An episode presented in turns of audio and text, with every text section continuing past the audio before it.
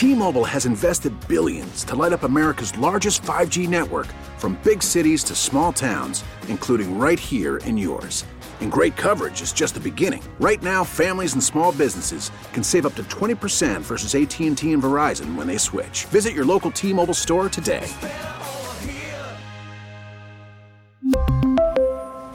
Plan savings with 3 lines of T-Mobile Essentials versus comparable available plans. Plan features and taxes and fees may vary. Right, hello Dale. Welcome. This is Zero Pucks Given brought to you by Star Market and Wise Snacks. I am Ty Anderson. As always, Dale Arnold. Dale, pretty exciting uh, three or four days here. it's been kind of fun. Uh, got an, as we're taping this thing now, uh, they've got an opportunity for all intents and purposes to wrap up the division and the conference tonight. Technically, they'll need another point, uh, but if they beat the Tampa Bay Lightning tonight, uh, they'll have a four-point lead. Tampa will only have two games remaining. They've got the tiebreaker in ROW, so you've got to get one more point besides that. But I think the Bruins are probably going to finish first in the East. And my whole thing is, I've never felt more confident in this team than I did at the end of Thursday night's game. I felt like that was the game that Tampa Bay could have swung back and really sort of changed the dynamic of this season series. Now I look at it and I say, even if, even if Tampa wins tonight, I still like the Bruins in a seven game series. Yeah, and look, let's be honest. Uh, throughout the, the, the course of sports history, there is a team for every team that they just have their number. Uh, you know, the, the Washington Capitals have had the Bruins number. And until they turn that around, I'm still going to believe they've got the Bruins number, or at least Braden Holtby does. The Bruins have the Tampa Bay Lightning's number, and they have for a, a number of years. If you go back to that playoff series in the Stanley Cup run, really from then until now, despite, you know, the, the superb players who play for Tampa Bay, and I, I have undying admiration for Steven Stamkos, who I as we're sitting here now, I'm not even sure he's going to play against the Bruins tonight. But even with Stamkos in the lineup and Hedman and you know all those guys, uh, I think the Bruins kind of have the Lightning number. Interestingly enough, if you watch the Lightning, and I know you have, you get the the sense that Vasilevskiy is in that boat that Tuukka Rask has been in the last couple of years, where they've played him too much. They had to, or at least they felt they had to. Uh, I think he's worn down. I, I think that he, he looks like a guy who's kind of running on fumes. Uh, it doesn't speak well for the Lightning going into the playoffs if you've got a, a Stamkos, who, by the way, they're not even sure he's going to play again until the playoffs. They may hold him back for the rest of this week. And a goaltender who looks like he's on fumes. That does not bode well for them long term. Yeah, and I was saying that the other day, actually. It's it's one of those things where once a goaltender's tired, you can't make him untired. You, you can give well, him some can rest, but next it's, September. It's, but yeah, it's, exactly. It's never going to be the same in season. I feel like so. So that's that's something that they have really sort of I think mismanaged here. I mean, he's a he's a one of these players that I had on my on my Hart my my uh, my Hart trophy ballot at the beginning of the, at the middle of the year because I thought he was playing so well. Now it's totally different goaltender. It seems that he's letting at least one bad goal per game. You know, I look at a few of those goals that Bruins scored on them. I said, if he's a little bit fresher, I don't know if those go in. You know, I think I think that he's just kind of mentally fatigued, and you know, I think that team as a whole mentally, I don't think that they are where they need to be in the seven game series with Boston Bruins. I think you're seeing that with the way that Schaller and Acciari, I mean, these guys are getting under their skin and, and just having them completely unravel before their eyes. And you're, and you're seeing it happen for the Bruins where, you know, they're starting to trickle guys back into the lineup. You know, first it was Bergeron coming back, and, you know, then it was DeBrusk, and then it's Chara. Tonight it's going to be McAvoy. Uh, we get word from Bruce Cassidy as we're sitting here today that Rick Nash has begun skating back here in Boston. He'll play before the weekend is out. They'll want to get a regular season game under his belt. Uh, you know, Riley Nash, once the swelling goes down in his ear and he can get his helmet back on, he'll likely be able to play. Uh, Kuraly's the one I'm not sure of, but Kuraly might not have a spot on this, you know, normal 20 man roster, skating roster, when everybody's healthy. Uh, they're getting healthy at the exact right time. It, it has worked out this way, certainly not the way they planned it That you know, Patrice Bergeron got a great rest. Zdeno Chara got a great rest. I think you'll see Bruce Cassidy work in rest times before the weekend is out for both Brad Marchand and David Pastrnak, who've kind of carried this team through the injury riddled month of March. They'll get a game off. And, you know, the Bruins are in as good a shape going into the playoffs, knock wood. You've still got, you know, a couple of games to get out of the way here. They're in as good a shape as you can be in. Yeah, and I think you know, I don't want to undersell how important this March was for them. I, I, think that I looked at March and we looked at April, April 1st as well 17 games 32 days i mean that was a death sentence i think for this team but they were the best team they were one of the best teams in hockey throughout it In, in the month of March, where it was 16 games in 31 days, 11 2 and 3. It's wild 11 2 and 3 over the month of March. And you go through the list, and we did this the other night on NESN. You know, you go through the list of guys who were missing. And this was as of Saturday because we were working this up for Saturday's show. Uh, with Chara out of the lineup, they were 5 1 and 2 over the stretch that he was gone. With McAvoy out of the lineup, they are uh, 9 2 and 4 with McAvoy out. When uh, Patrice Bergeron was out, they went 9 2 and 2 with him out of. And by the way, for a number of these games, you were missing all these guys. Yes, yeah. I'm just you giving individual numbers. When Jake DeBrusk was out of the lineup, 4 1 and 2. Uh, Rick Nash, uh, with him out of the lineup, 4 0 and 4. Uh, you look at some of these numbers and it boggles your mind because these aren't just you know any kinds of players. These are key, important, vital cogs. And this Bruins team hasn't missed a beat with those guys down. Yeah, and I think it really sort of generates confidence in a seven game playoff series where you're looking at, okay, well, if, if Chara's in the box or McAvoy's in the box, something happens, whatever the case may be, you can turn to Kevan Miller, you can turn to Matt Grzelcyk. I think the emergence of that pairing, that, that pairing has really made me comfortable in what this team can do in the postseason because I think you need three pairings now. I used to say you need three scoring lines. Now I think you need three pairings, just based on the way the NHL is trending, the amount of skill that all these teams have. To have three pairings you can put out there in any situation and trust them to get the job done, that's huge. So I look at that. I think Kevan Miller's play we've talked about. I mean, he's been tremendous. I think throughout this entire run. You know, I loved what Cassie did on Thursday, where he gave the challenge of the Stamkos Kucherov combo to Torey Krug and Brandon Carlo. These are not guys you expect to be out there against those kind of talents, but you know that's going to happen at some point in the postseason. So you roll with it. You, you, you, you see how it plays out, and they actually won that battle. I think I'm not sure Bruins fans have a grasp on how good Torey Krug's been this year. Uh, and and I know points are not the be all and end all for a defenseman, but just to put it in perspective, the last Bruins defenseman to have this many points in a season was Ray Bourque in 1988-89. Think about that for a minute. Quite a while. Uh, it's been a long time since they've had a defenseman put these kind of points on the board. But more to your point, because I think you hit the nail on the head here. What Bruce Cassidy said was, "You got Stamkos tonight. You go out and do the job." Because when you had Tampa Bay in here, you didn't have Chara, you didn't have McAvoy. You'll have them both tonight. But that's the kind of the, the level of trust that he's put in Krug.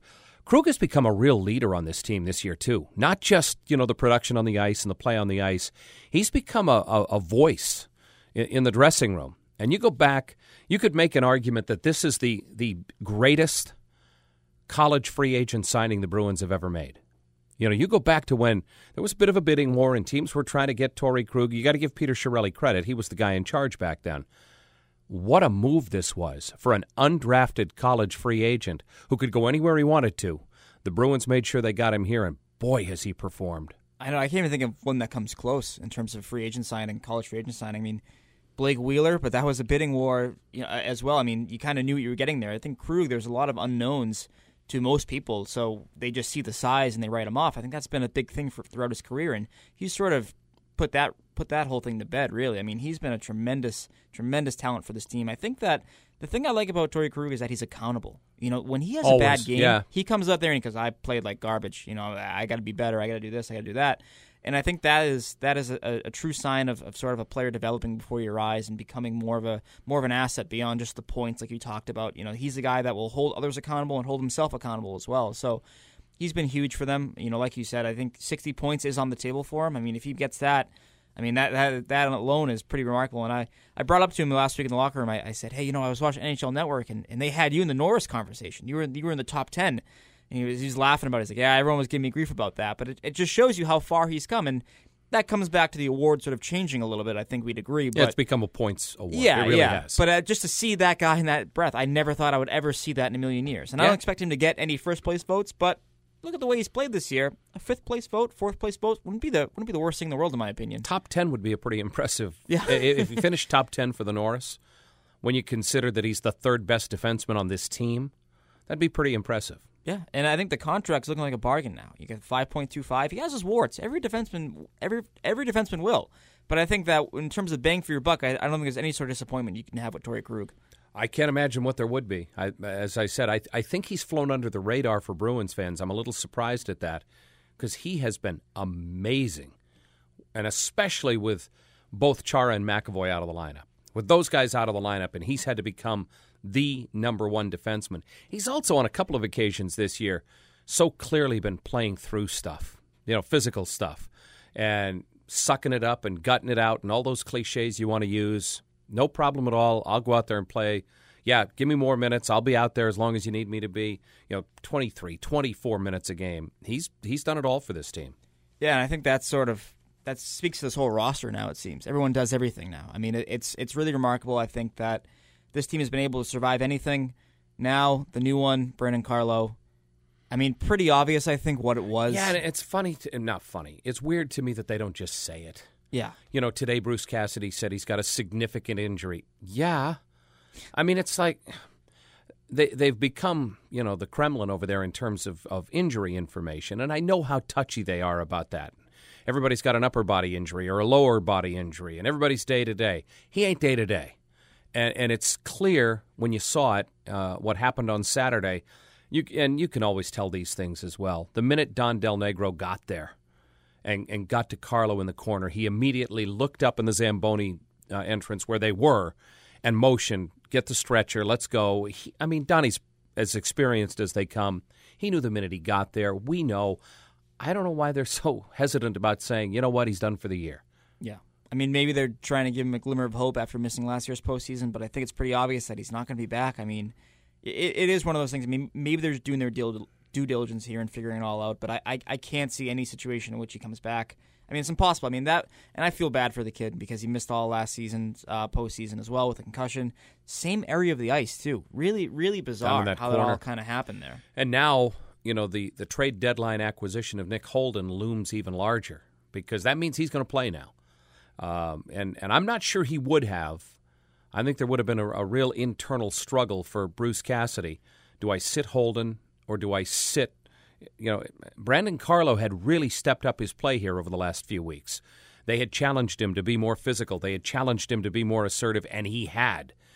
Uh, I, I don't think they would have ended up sitting him. And now that means Holden's going to get an opportunity to play that he might not have had otherwise. Because they're not going to sit Grzelcyk. They're not going to obviously sit Krug, Chara, McAvoy, not the way those guys have played. They're not going to sit Kevan Miller.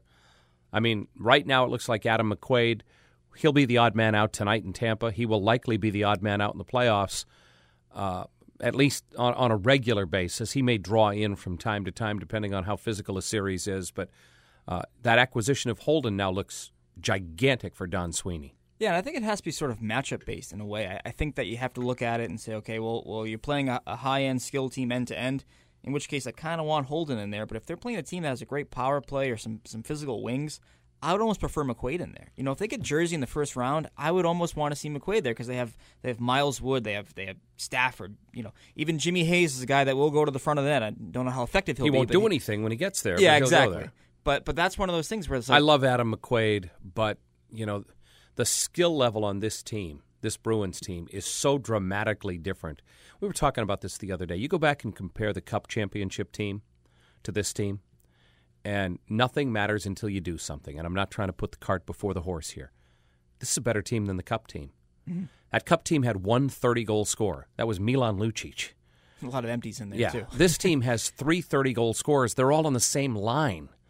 Uh, you know, and I understand completely that Zdeno Chara is that many years older, but I would make an argument that, you know, he's gotten better over the last several years.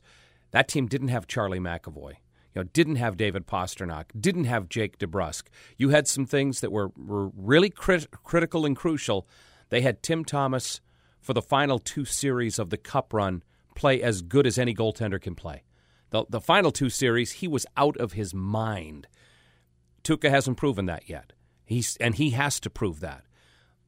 This fourth line, I would put up against the Merlot line. I really would. And, Absolutely. And you know, you look at if, if you just try to break it down, how does this team compare to that team? I think this team is better. Now they got to prove it. You got to go out and do it. But if you start to break it down bit by bit, this is pretty good. I mean, you're going to have a Rick Nash on a second or a third line. You're going to have a Jake DeBrusk, a Danton Heinen on a second or a third line. Uh, you're going to have a Riley Nash as your third line center when he's had to spend time as the top line center filling in for Bergeron. The depth on this team, the skill on this team, and this is a roundabout way of getting back to McQuaid.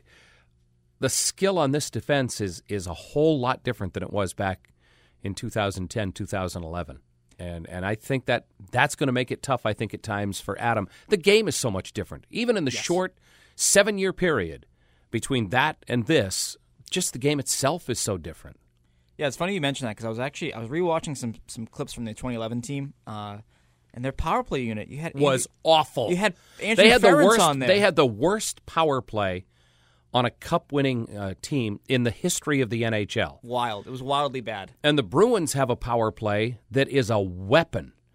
Again, and, and we were doing this whole breakdown the other day. You think about how uh, that wasn't just a, a bad power play then it was a detriment. It, it sucked energy out of your team, go, and they oh, still no, overcame. power play. Yeah, you, you, worried about a five minute major. You know, like I don't want a five minute major. I, I, I don't want to. I don't want to go man up for that. that. long. Yeah. No, but it's funny. Like you, you, look back on that roster, right? They had at, they had Andrew Ference on their second power play unit. I mean, just wild to think that's that's who they had. Now you have all these options where you have.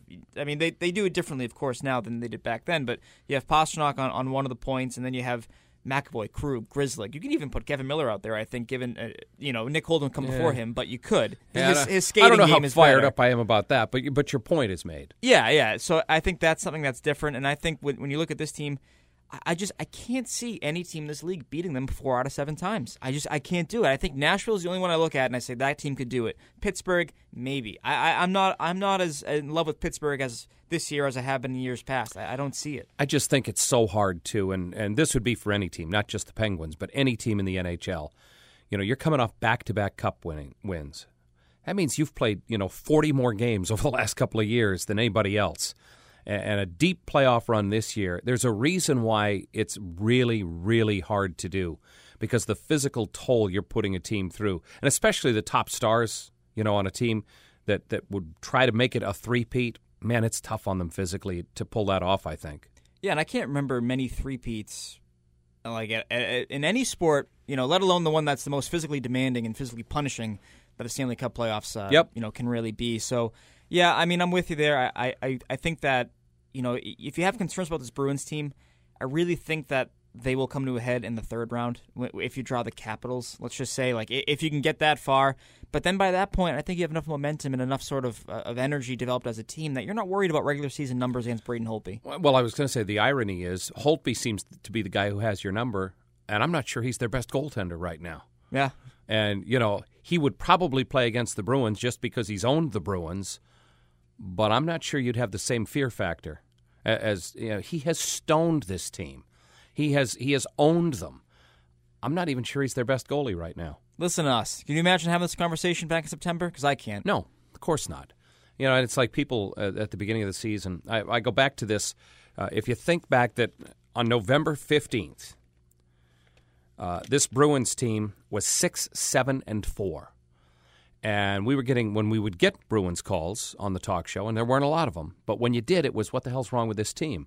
Uh, co-hosts here would say, you know, what is going on here? Did they, did they pick the wrong coach? Did they? And I kept saying, I don't know yet. You haven't seen the team. sure. you haven't seen the team. So since November 15th, they're 43, 10, and 8. That's 94 points. That is the most in the NHL on the Eastern Con- most in the NHL, but in the Eastern Conference, the Caps are second, and they're well behind. Uh, since since that that start six, seven, and four, when they had a bunch of guys hurt and they didn't have the, the roster available, you were asking young guys to do more than you ever should have asked them to do. But it ended up being a blessing in disguise. You found out DeBrusk can play, that Heinen can play, that well, you knew McAvoy could play just based on the playoffs last year, but you were getting more out of young guys. You were putting more responsibility on them, and they came through and they performed. And, and now you've got guys who are at least regular season hardened. Now let's see what they when they find out that the playoffs are a whole different beast, and they are. McAvoy's the one guy among the young guys who probably has that that knowledge base right now. Yeah, no, and I agree. And it, it's it's amazing how much a different a, of a different team they are when they don't have Jordan Swartz in their top six playing playing second line center. It's kind of weird how that works out, right? Although he did get a contract extension, so good for him. Well deserved. Well deserved. Uh, we will continue this conversation after a brief message from Wise Snacks. Before the ice freezes and the ref drops the puck, make the wise choice at your local grocer's aisle this hockey season and pick up your favorite Wise Snacks products. Made with high quality ingredients packed with delicious flavor, Wise Snacks is that clutch score for your taste buds.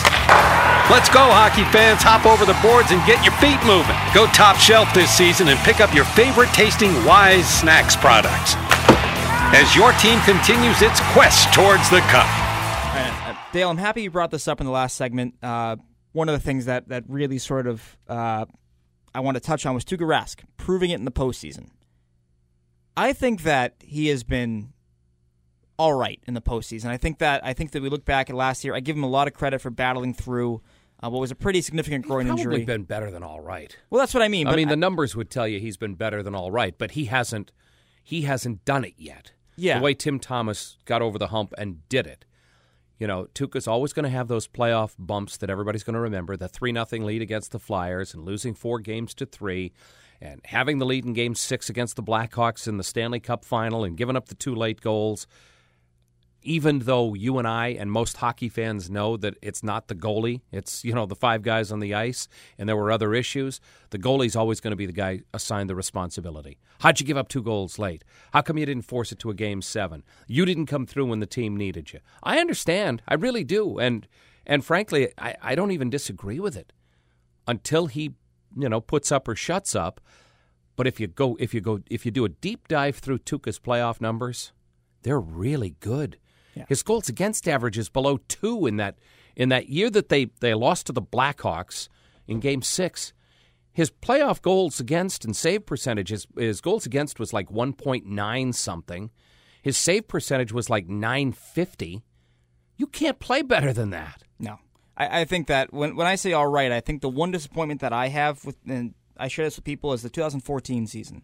The 2014 when they lost to the Canadiens in, in, in, the second round, I thought that he was okay in that, but I think if you look anywhere else, I mean, it's, it's hard to be disappointed with him because of the way he has played and the sort of the load that he shouldered. I think uh, really with this team. So he's got to prove it, and I understand yeah. that. I really do. Yeah, you know that you've you've had those instances too, like last year where you needed a win in the 82nd game of the regular season, and he he ends up sick and can't play.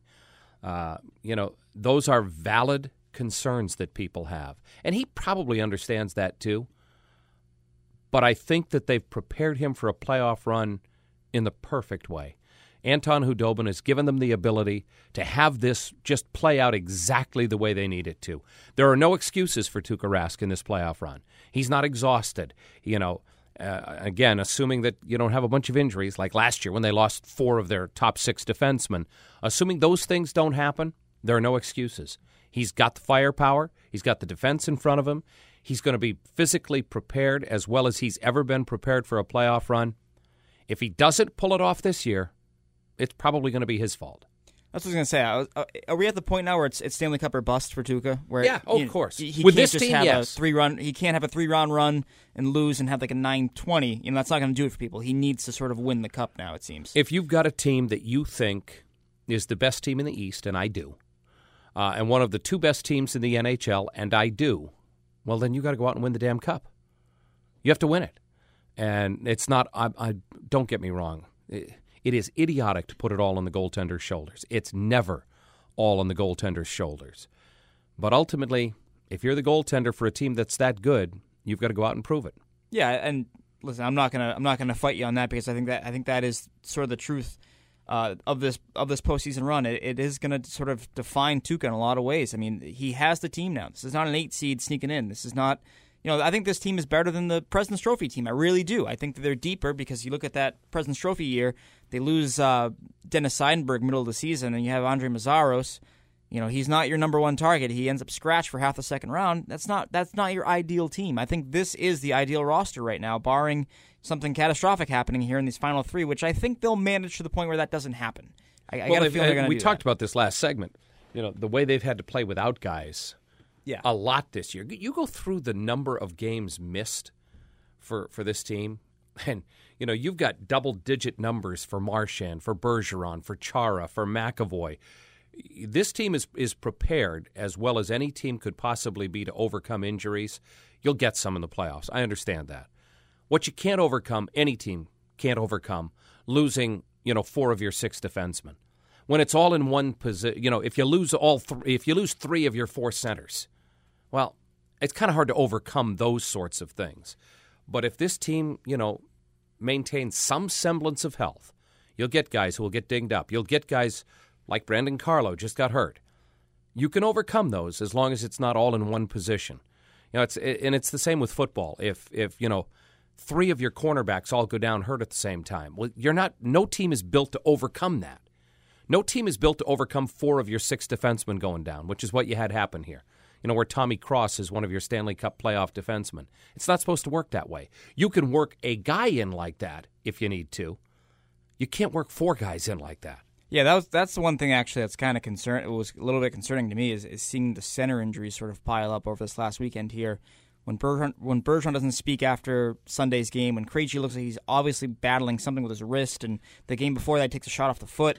You know, Riley Nash is back in Boston with his head swollen. You're like, okay, now this is getting a little dicey here. Now I'm getting a little worried. But I, I feel as if those worries were a little over the top off the jump. I think I think you need to see what happens tonight and you assess from there. But it, but it yeah, is. we should point out to folks that the emergency recall for tonight's game of Colby Cave is for Tommy Wingels. Yeah. It's not for Patrice Bergeron or David Krejci, where you'd really start to hit the panic button a little more.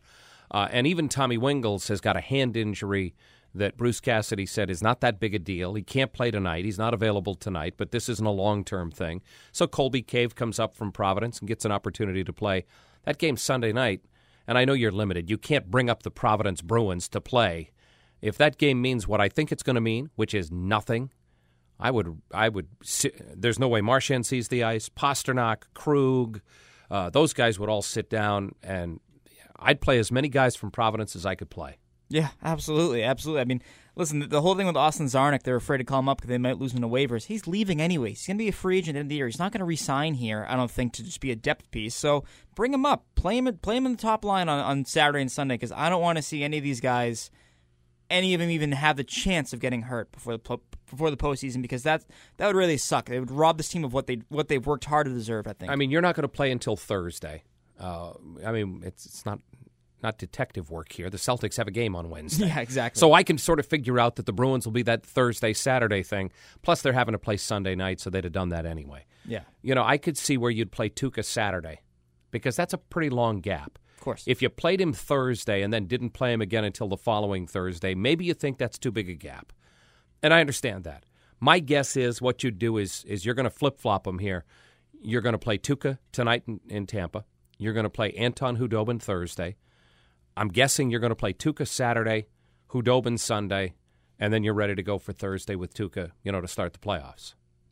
Yeah, I could see that. I mean, that that's that's sort of the best way to do it, I think, without overdoing it in a way. I wonder if they I wonder if they would almost treat it like a preseason game and, and have them do a half and half. You know, they have Tuukka do first two periods and you pull them from I mean, there. You could. I, I, probably wouldn't mess with things like that. I, I, wouldn't want them getting into the preseason mode in their head anyway. Uh, I mean, I, I, I think it works out pretty well if you just alternate the final four games. You know, it gets you where you want to go anyway. It still gets Tuukka, you know, a significant amount of rest. If he plays Saturday and doesn't play again until you know Thursday, uh, in the NHL, that's pretty good gap. You don't want too big a gap for a goaltender. As I said, I'm not sure you want him without a game in a week, which is what you'd get if you played him Thursday and didn't play him again until you know the playoffs start. Am I thinking too much into this when I say that I'm almost happy that the Flyers won that game on Sunday, so you could potentially avoid them in wild card two? That that team that kind of scares me if I'm the Bruins and uh, if if it were the first round. If you think that you're the best team in the East, why do you give a shit who you play in the playoffs? I guess. I mean, have you gotten to the point where you're sitting there going, "Oh, I don't know. I don't know if I want to play Toronto. Oh, I don't know if I want to play New Jersey or Philadelphia." If you're the best team in the East, you're going to have to beat, you know, three pretty good teams in the Eastern Conference. What difference does it make who they are? It's that whole Ric Flair thing, right? If you want to be the man, you, you got to beat, beat the, man. man. Yeah, no, I agree. I mean, I just look at those matchups. That's a tough matchup for them. I feel like that Philly team is is they got some. They got you're some in the playoffs. It's supposed to be I a know, tough matchup. I know, but you know what I mean. You no, know I, I, mean. I, know that you're afraid he's scared. I am. And I stop am. that shit. If you're if you're good enough, you're good enough. If you think you're the best team in the East, they've got to be worried about playing you. The Philadelphia Flyers have got to be going, God, I don't want to play that team in the playoffs, or the Devils, or the Maple Leafs. I don't want a piece of that. That's what they're thinking. You shouldn't be thinking that way. Yeah, I know, but I'm always I'm afraid of everything. I, that's just who I am. I think as a Bruins fan, I'm always waiting for that that other shoe to drop with this team, and for me to you know hate my life again. So it's it's one of those things. This team's done a great job of burying that. I'm just it's always in the back of my mind. I feel like they're so. really good. I know. Uh, you know, take a look at the numbers. Right now, there's only one team in the NHL that's got a better record than them. Now, if you want to tell me that you're worried about playing the Nashville Predators in the Stanley Cup final, I'm probably okay with taking that on when the time comes. You know, I, I'm probably going to feel pretty good about my life if that's what happens. Yeah, you know what's funny? I'm actually not afraid of them. That make, which makes no sense. No, I think I think that's been a great matchup for them. I, I think there's a lot of teams that I think that we look at and we we say, okay, that that team is a little bit worrisome. I think in a seven game series, but uh, you know, for me, I think you avoid one of these teams that you know has has a hot goalie or has this in the first round, I think I'm okay with that. Like, like I think New Jersey is just the op- optimal matchup for this team now. I look at it and I say that's who you want. That's that that's team you want to face in the first round. I, I don't think that they would be the Ottawa Senators of last year or the Carolina Hurricanes of 2009 where they just totally surprise you. I think that you've handled those that team pretty well. So if you've got your roster, if you if you aren't missing four of your defensemen, I don't care who you play. I really, I just don't care. Uh, and and you, you look, you're going to have to play good teams. That's what the Stanley Cup playoffs are all about. You're one of them. It's like Bill Parcells used to say, "I don't like to throw a, a young player to the wolves until I discover he's one of the wolves." I like that. The Bruins are one of the wolves. Maybe the biggest one in the league. They they might be. I mean, I'm not going to say that they're the best team in the NHL. What I am going to say is they're the best team in the East. I've seen enough of the Eastern Conference to, to feel pretty strongly about that. They're one of the wolves.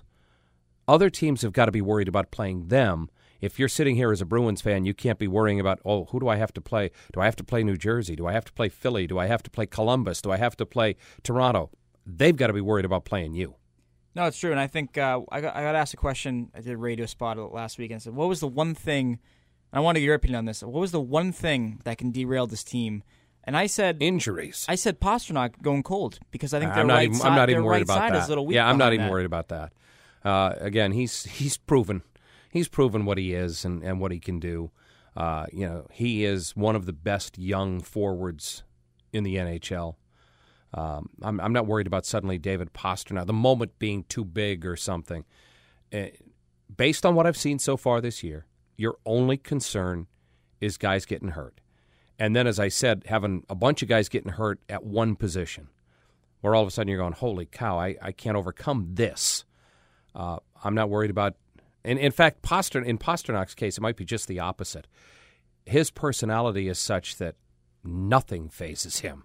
It really doesn't. In fact, I could see him stepping to the occasion when you get to the playoffs.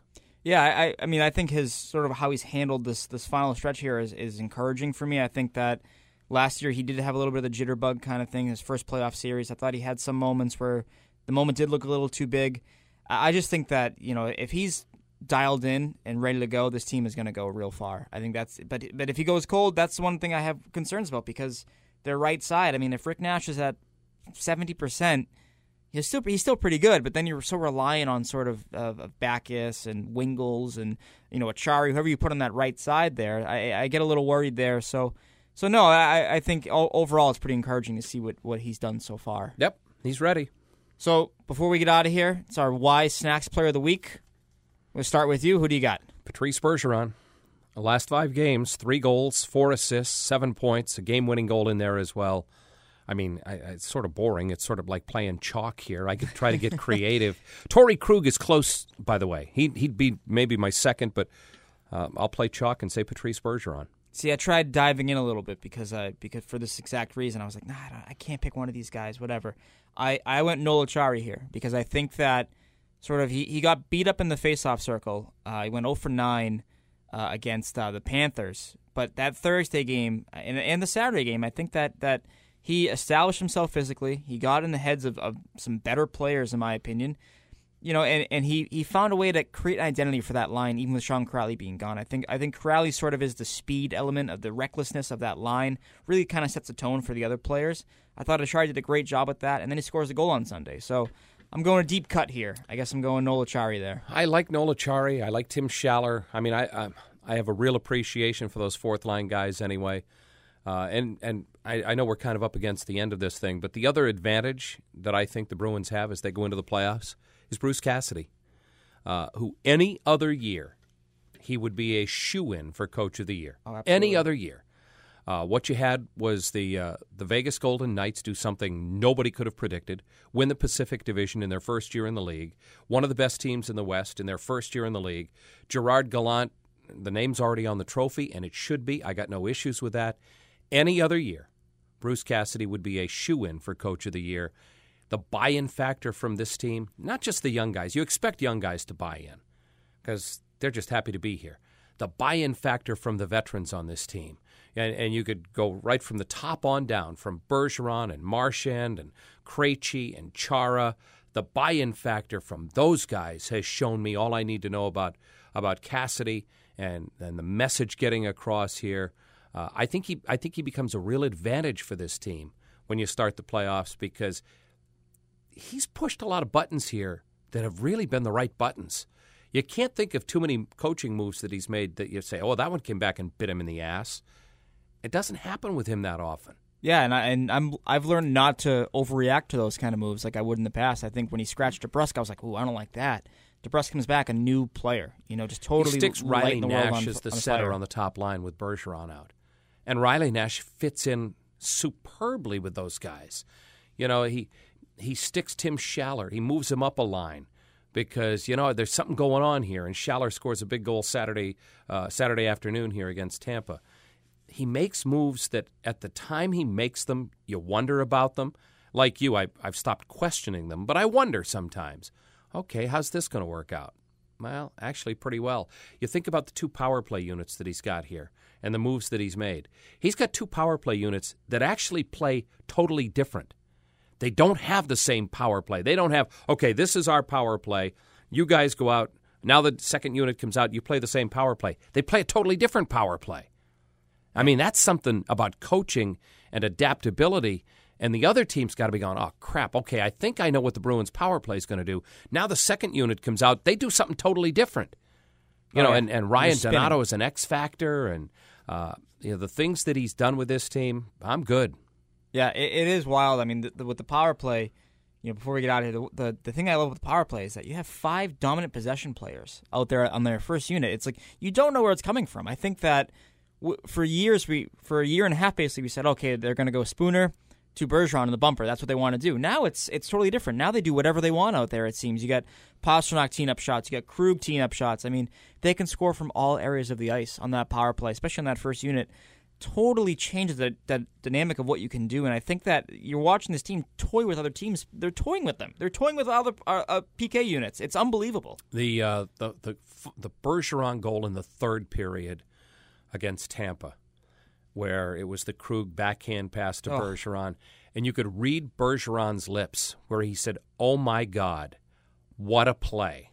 and I mean that's the guy on the ice who's finishing the play, who's saying, "Oh my God, what a play." That's the type of skill that they're that they're bringing to the table this year.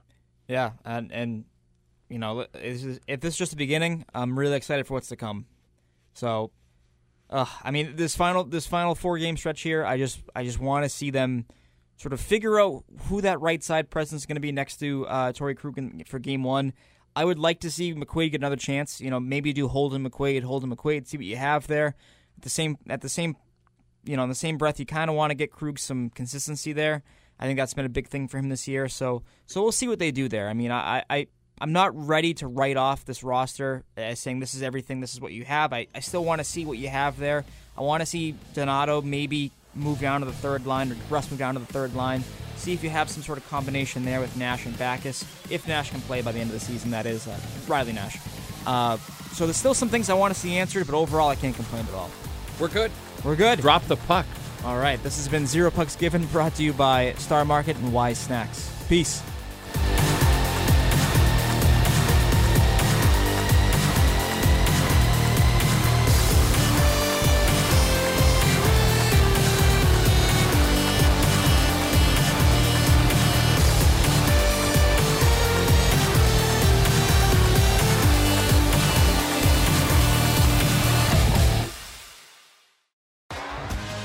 T-Mobile has invested billions to light up America's largest 5G network from big cities to small towns, including right here in yours. And great coverage is just the beginning. Right now, families and small businesses can save up to 20% versus AT&T and Verizon when they switch. Visit your local T-Mobile store today.